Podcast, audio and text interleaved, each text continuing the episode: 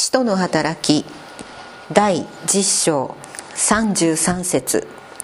それで私はすぐあなたのところへ人を送ったのですがよくおいでくださいました。今私たちは主があなたにお命じになったすべてのことを伺おうとして皆神の御前に出ております。そこでペテロは口を開いてこう言った。これで私ははっきり分かりました。神は偏ったことをなさらずどの国の人であっても神を恐れかしこみ正義を行う人なら神に受け入れられるのです。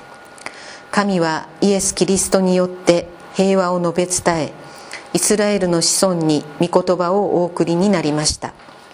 このイエス・キリストは全ての人の主です。あなた方はヨハネが述べ伝えたバプテスマの後ガリラヤから始まってユダヤ全土に起こった事柄をよくご存知です。それはナザレのイエスのことです。神はこの方に精霊と力を注がれました。このイエスは神が共におられたので巡り歩いて良い技をなしまた悪魔に制せられている全てのものを癒されました。私たちはイエスがユダヤ人の地とエルサレムとで行われた全てのことの証人です。人々はこの方を木にかけて殺しました。しかし神はこのイエスを3日目によみがえらせ現れさせてくださいました。しかしそれは全ての人々にではなく神によって前もって選ばれた証人である私たちにです。私たちはイエスが死者の中からよみがえられて後ご一緒に食事をしました。イエスは私たちに命じてこのイエスこそ生きている者と死んだ者との裁き主として神によって定められた方であることを人々に述べ伝えその証しをするように言われたのです。イエスについては預言者たちも皆この方を信じる者は誰でもその名によって罪の許しが受けられると証ししています。本日はこの箇所から「平和の創造者」と題して説教をお願いします。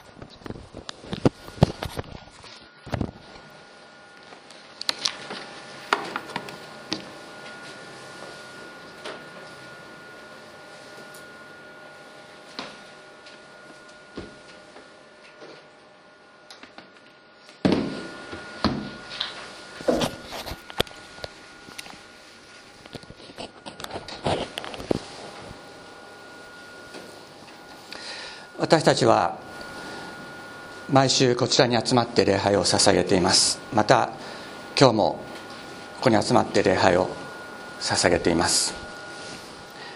私たちは何のために礼拝に来るのでしょうか？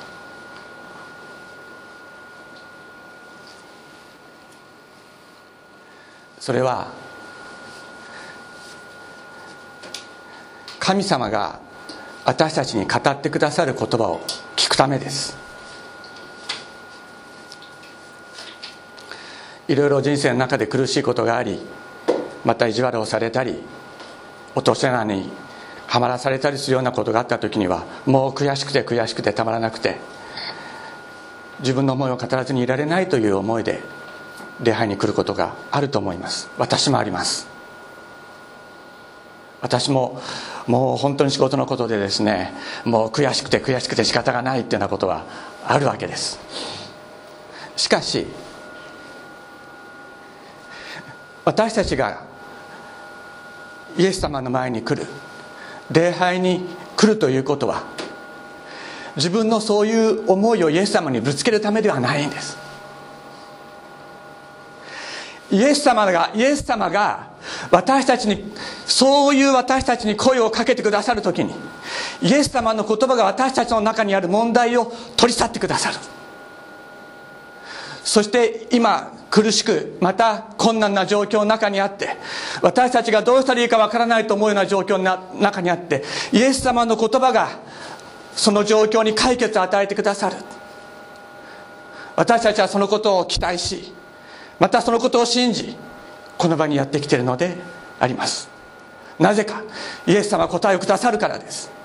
もし私たちがそういう状況の中にある私たちがイエス様の前に来てイエス様に解決を求めてイエス様あなたの言葉をください。あなたの言葉こそ私たちの解決ですと。いうそのような思いでそういう渇きを持って求めを持って私たちがここに来ているのにもし何の解決も与えられない与えられないのならば私たちが来るここに来る価値はないと私は思います。本当にそうです。礼拝は守るものではなくて礼拝は神の言葉を受けるための私たちを本当に生かす神の言葉を受けるそういう場でありその時間であるのです。今司会者に読んでもらいました。カイザリアの百人隊長カイザリアに、えー、駐屯していたローマの占領軍の百人隊長です。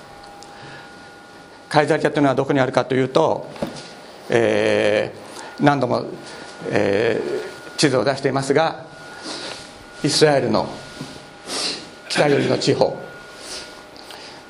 ガイラヤ湖市海ここがエルサレム。そしてこのそれよりも北の方ですね。カイザリア地中海に面したところです。そこに当時地中海世界を支配していたローマの中あの中流軍がいました。そしてその中流軍の中でも、えー、100人の兵隊を配下に置いているのが100人隊長です。それほど身分が高い人ではありません。しかしそのローマの100人隊長がですねこのローマ人でありながらイスラエルの神を信じ天地の天地創造の神を信じて祈っていた時に神の使いが彼のところに現れてヨッパという場所に今滞在しているシモンというペテロという人を呼べというそういうお告げを与えるわけですね。そうするとその百人隊長コルネリオはすぐに自分のしもべと兵隊を信心深い兵隊をですねヨッパに使わしてそしてペテロを招かせます。ペテロが6人の、えー、クリスチャンの人たちと一緒にカイザリアに着いた時には彼は自分の友人や家族と友人を集めてですねペテロの話を聞こうとして待っていました。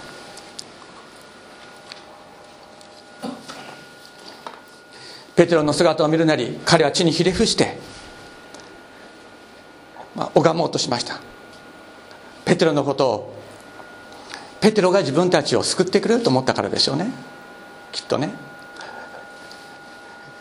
ペテロが神の使いだと思ったからでしょうね。だけどペテロは彼を引き起こして私も同じ人間です。人を拝むようなことをしてはいけないと、まあ、教えるわけです。そしてペテロは聞きました。なぜ私たちを私をお呼びくださったのですか？そうするとコルネリオは今あの言ったようにですね祈っていると神の使いが現れてヨッパにいるペテロを呼べというお告げを受けたから呼びました。と答えます。そしてここで非常に重要なことを言ったので33節。今私たちは神があなたにお命じになった全てのことを伺おうとして皆神の見舞いに出ております。さっき読んだ聖書の箇所を開いて見ていただいたらいいと思います。いいですか？今私たちは主があなた方にお命じお命じになった全てのことを伺おうとして今神の見舞いに出ていると言いました。コルネリオ自身ももし神の人が来るのであれば聞いてもらいたいことはいろいろあったかもしれない。しかしコルネリオは何と言ったか。今私たちは神があなた方にお命じになったことを全て伺おうとして神の見舞いに出ている。神の言葉を聞くために私たちは今見舞いに来ている集まっているんだと言ったのです。ここに神の言葉が彼らのうちに豊かに注がれて彼らが精霊に満たされるその準備がありました。私たちもそうです。私たちの生活の状況人生の状況それは本当に目まぐるしく変わることがあります。嵐にもてあそばもてあそばれる小舟のように翻弄されることもあります。しかしその中で主よ今私たちはあなたが私たちに語ってくださる言葉を聞くためにここに集まっています。神の言葉が私たちを生かすからです。するとですねペテロは語り始めるんです。何と言っているか。そこで私はあこれで私ははっきり分かりました。面白いですね。説教者がですねはあ分かった。あそうだったんだというふうに言ったっていうんです。説教者がですね一番最初に言ったことは何だったかって言ったらあそうだったんですね。あそうだったんだ。今やっと分かりました。と言った。どういうことか。今まで私は何も分かってませんでしたって言ったのと等しいわけです。今まで私は何も分かってなかった。私も分からないものだった。あなたが神に導かれているのと同じように私も分からない私が神に導かれてここに来たんですよ。私たちは同列に立つものですと言ったのです。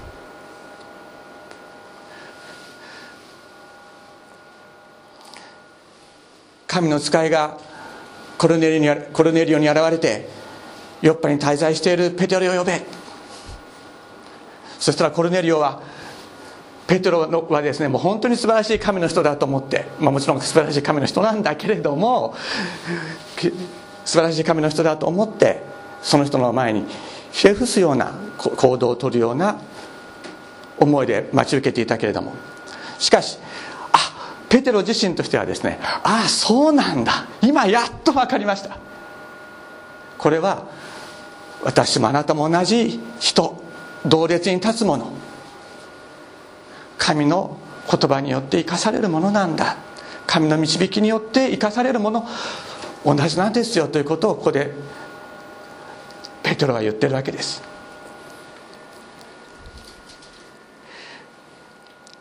神は偏ったことをなさらずどの国の人であっても神を恐れかしこみ正義を行う人なら神に受け入れられる。そのことが分かった。違いはないんだ。人種による肌の色による差別はないんだ。どこの国民かということの違いはないんだ。男女という違いもない。家柄や社会的な地位や経済力や健康やあるいは病気そういうようなことによっての違いもない。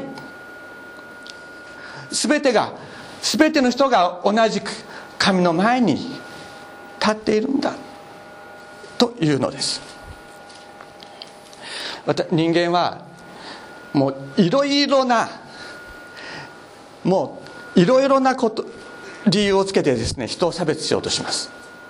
もうどんな小さいことでも見つけて人を差別しようとする。そうじゃないでしょうか。肌の色が違う。国が違う。話してる言葉が違う。男だ女だ。社会的な地位がどうだ。経済力がどうだ？体力があるか？あとはちょっとしたミス。なんかも含めてですね。ちょっとしたミスをやったってことだけで人を差別しようとするのが人間ではないでしょうか。あるいはあの人は病気だ。だけど神様はそういう差別はないっておっしゃって。人間はなぜそういうふうに差別するかそれは自分が基準だからです。自分を基準にして人を差別して自分を上に立てようとする。あるいは逆に自分を基準にしてああ俺はダメだ。私はダメだ。と思う。自分が基準だからです。でも神様はそうじゃないとおっしゃってる。神様の前には違いはない。あなたと僕の間に違いはないって。神様はおっしゃってるんです。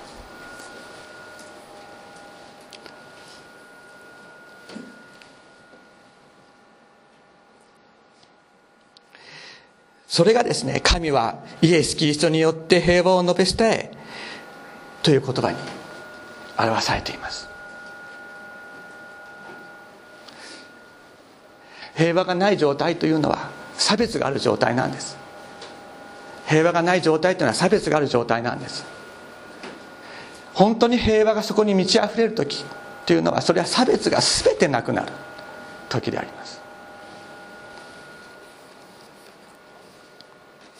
ここでね、えー、平和を述べ伝えという書いてある書いてある言葉あのこの述べ伝えっていうのは福音を語るっていう言葉。福音を語るという言葉がこう良い知らせを語るというのがこの述べ伝えという、言葉ですね。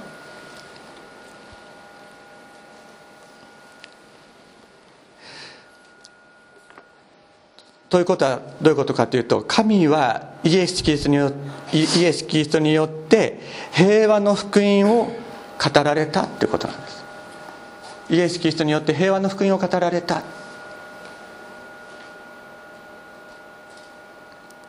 平和の福音を語るとは何か。はい平和が来ましたよ。あなたのところにも平和が来ましたよ。ってただ言うだけか。もし平和が実現しないのにあなたのところに平和が来ましたよっていうならばそれはもう欺瞞です。だけど神が語られたこれ主語は誰ですか？神ですよね。神は述べ伝えられた。神が神が語られたのです。聖書の一番最初に何て書いてあるか？創世記の一番最初に何て書いてあるか？神は光あれと言われた。すると光があった。とあります。創世記の天地創造のところには神は何々があれと何々あれよとおっしゃった。そうするとそれがあった。と言われる。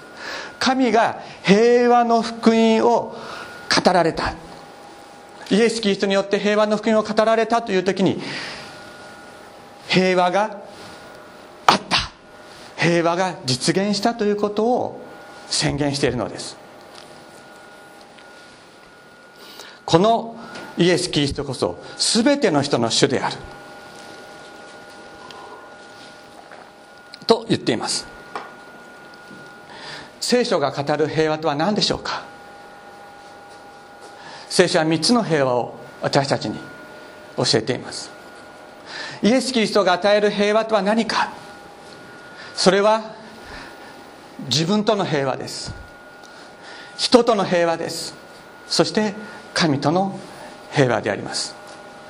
この3つの平和を実現するためにイエス様私たちのところに来てくださった。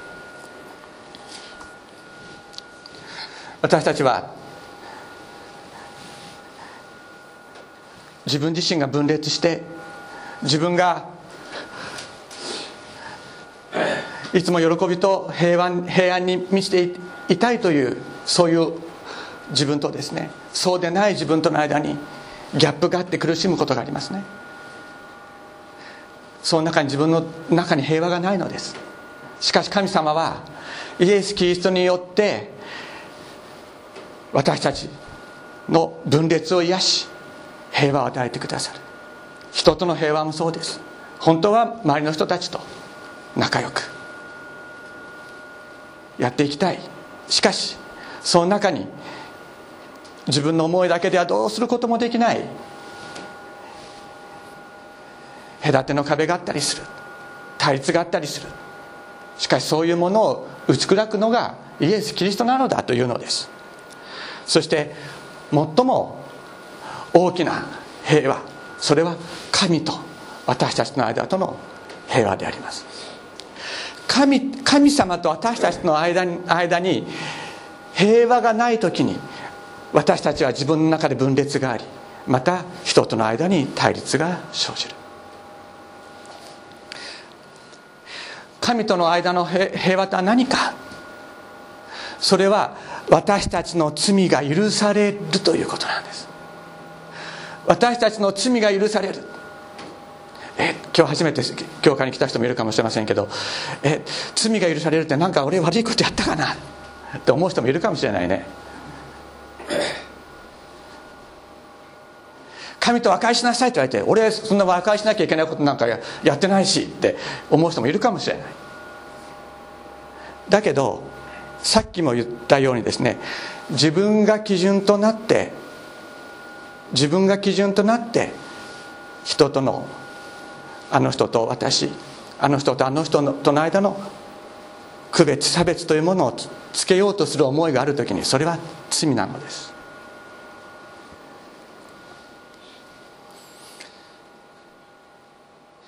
神は語ったことをなさらない。しかし私たちはいつも偏ったことをしてるんじゃないかなって私は思いますね。私自身がそうです。それが私自身の罪です。それは人のものを盗んだりとかそういうことはしたことはない、あるかな？弟のものとかお姉ちゃんのものは取ったことはあるかもしれないですよね。そういうまあ、いわゆる人様の人様のものをですね取ったりしたことはもちろんないです。人を殺すようなこともしたことはない。しかし自分自身が基準となって人を裁く。それは私自身の罪です。その罪がある時に私の中に平和がないのです。私と人との間に平和がないのです。しかしそういう罪を取り去ってくださる方がいる。その時に私たちは自分の中にまた人との間に平和を回復することができるのです。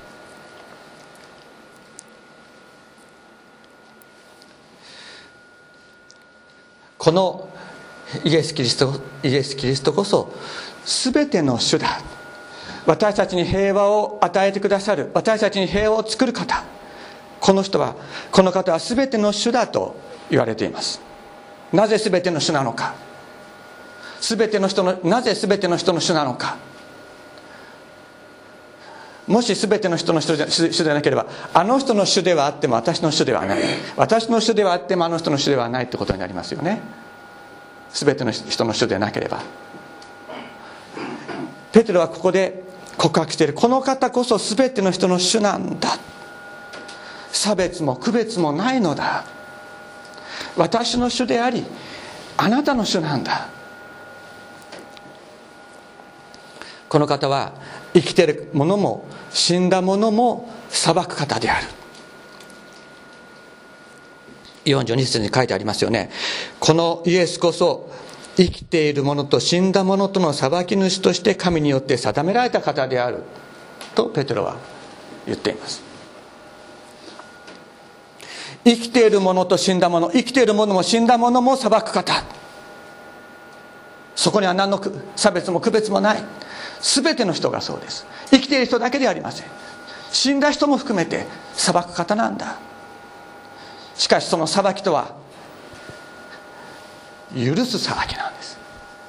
これが人間の裁きとは違う。人間は裁く方審判者っていうとただ単に怖いというイメージしか持たないと思います、ね、だけど聖聖書が裁くという時にそれは許す命を与えるということと一体のことなのです。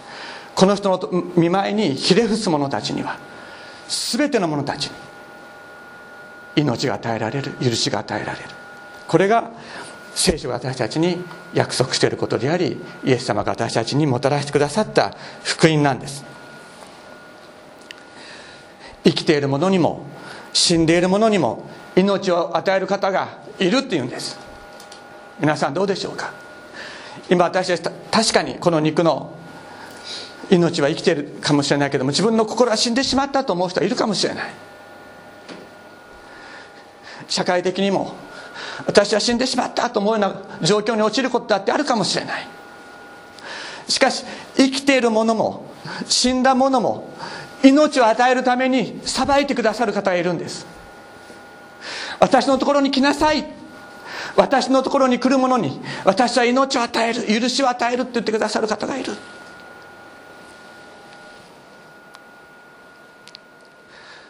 ペテロはこのように語っていくのです。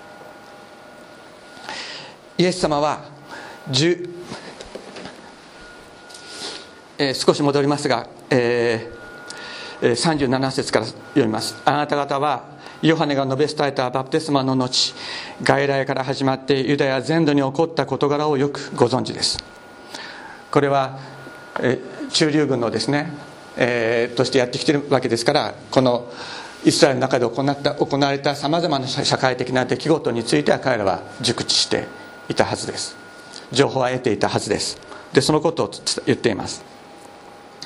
それはナザレのイエスのことだ。神はこの方に精霊と力を注がれた。このイエスは神が共におられたので巡り歩いて良い技をなしまた悪魔に制せられている全てのものを癒された。私たちはイエスがユダヤ人の地とエルサレム島で行われた全てのことの証人です。と言っています。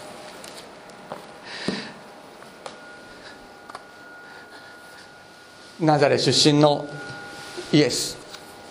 しかし神が共にこの方と共におられた。だからイエスは良い技を行い悪魔に制され制せられている者たち全てのものを癒した。というのです。これが神がイエス・キリストを通して行われた福音の技でありまたイエス・キリストが語られた福音の言葉であるのです。イエス様が行われた技についてはルカの福音書の7章22節にこのように書いてあります。ページ数は、えー、っと新約聖書の123ページ。123ページにこのように書いてある。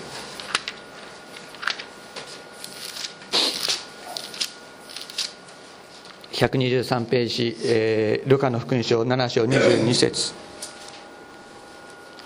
これはイエス様が成しておられた技です。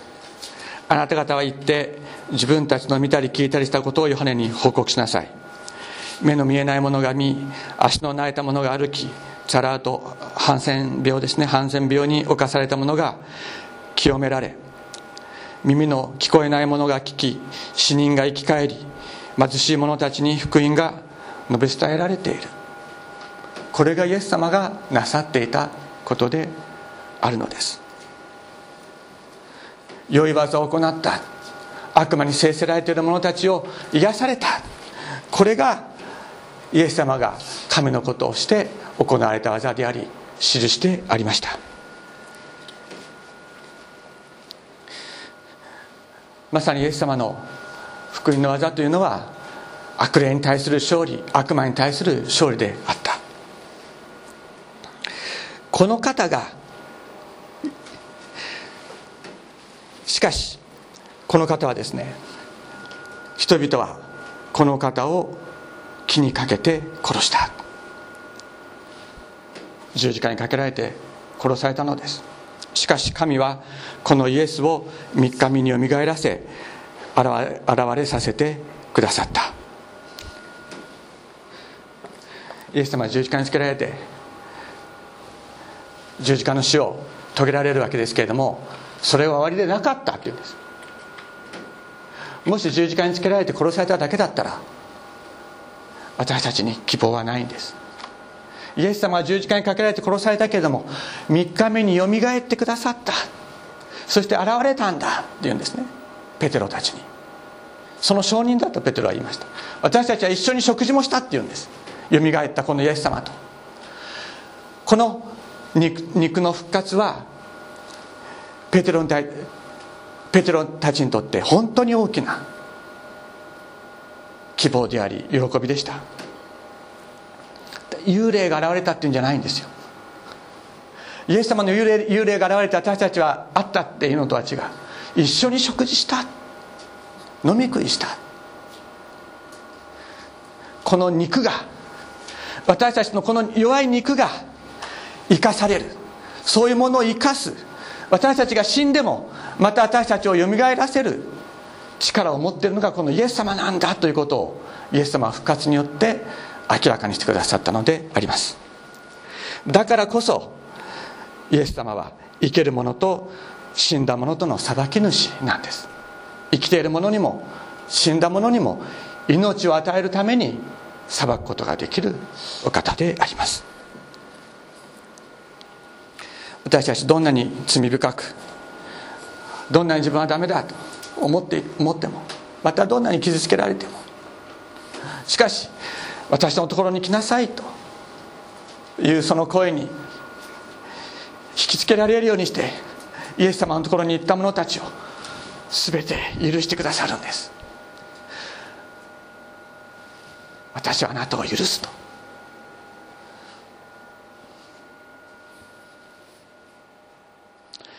私たちはこのイエス様にの出会う時に私たちの中に完全な平和が満ち溢れるのを経験します。私もそういう経験をしました。大学生の時ですけれども。自分自身が分裂していてしていました。人を愛することはできませんでした。神様と自分が遠く離れていることをその遠く離れている自分と神様とのギャップを自分の力でどうすることもどうしても埋めることはできなかった。神様に近づくこともどうしたら神様のところに行けるかもわからなかった。しかしある伝道者の先生が私のために祈ってくれた時に私は本当に分裂自分の中で分裂していた自分が本当に一つにされて人を愛する愛を与えられてまた神様が私をご自分の中にしっかりと包み込んでくださっていることが本当に分かる。そういう不思議な経験をしました。もちろんそのその後もいろんなことあります。人生歩いてたらいろんなことあるけどもでもその時のに与えられたその時に私の中に入ってきてくださったイエス様の御霊はどんなことがあっても私の中から一回も外に出ることはなかったんです。その方今も私の中にいます。私が私のこの聖書の話を聞いてお一人お一人に願うことはお一人お一人お一人がこのイエス様に出会っていただきたいということです。イエス様は今も生きておられて私たちの存在を本当に作り変えることができて分裂している私たちを本当に一つにすることができるんです。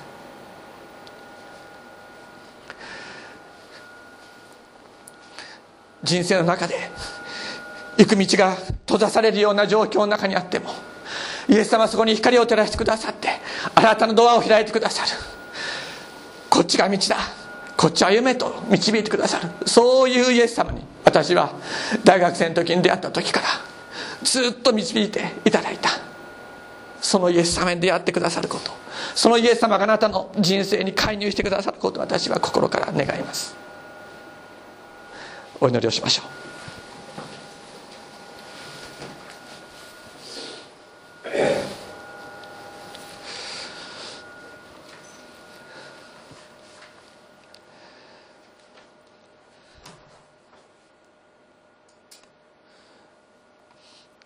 主イエス様。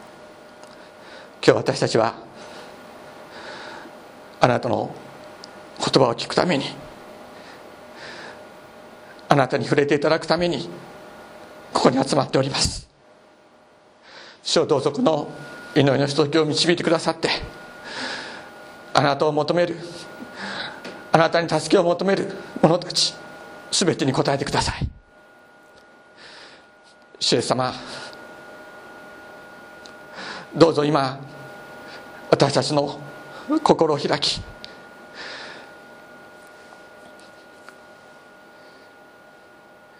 あなたの御顔を仰がせてください。そしてどうぞ私たちが私たちが今背負っている重荷を全てあなたのもとに下ろすことができるようにお導きください。天のお父様今日も私たちの仲間の中には苦しみを抱えてあなたのところに来た者たちがいます。あなたの解決を求めてやってきております。あなたでなければ与えることができない解決を救いを天のお父様どうぞあなたがお与えくださいますようにお願いします。